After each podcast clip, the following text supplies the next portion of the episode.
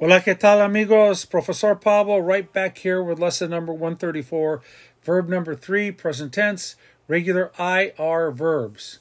The regular IR verb endings are the same as ER verbs, except the we form is not amos, it's emos. Let's take a look at them in red. O, es, a, emos, and en. They're identical to the ER verb endings with the exception of the we form. Instead of amos, it's emos. Key point there are very few IR verbs in the Spanish language.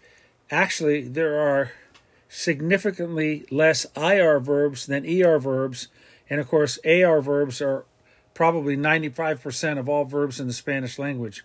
If you go to the verb dictionary section in Professor Pablo Spanish Learning Systems and you were to count up how many ER and IR verbs, I would be interested in knowing exactly how many ER and IR verbs there are in our verb dictionary.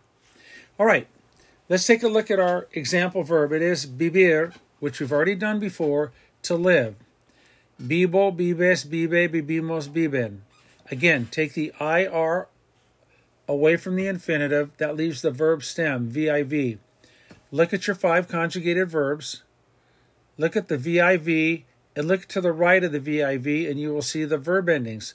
O, es, a, imos, en. All right, our verbs are vivir, escribir, subir, and recibir. Our examples Estela lives in Rhode Island. Estela vive in Rhode Island. My sister lives in Florida. Mi hermana vive en Florida. Stephen writes a lot of novels. Stephen escribe muchas novelas. We climb the mountain once a year. Subimos la montaña una vez al año. My mom receives many letters. Mi mamá recibe muchas cartas. All right, let's go to our infinitive, starting with vivir. I live, vivo. I write, escribo. I climb, subo. I receive, recibo.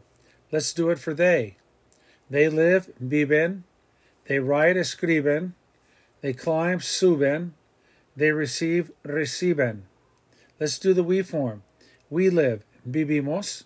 We write, escribimos. We climb, subimos. We receive, recibimos. Let's do it for the tú form, the you form. All right? Vivir. Do you live? Vives. Do you write? Escribes.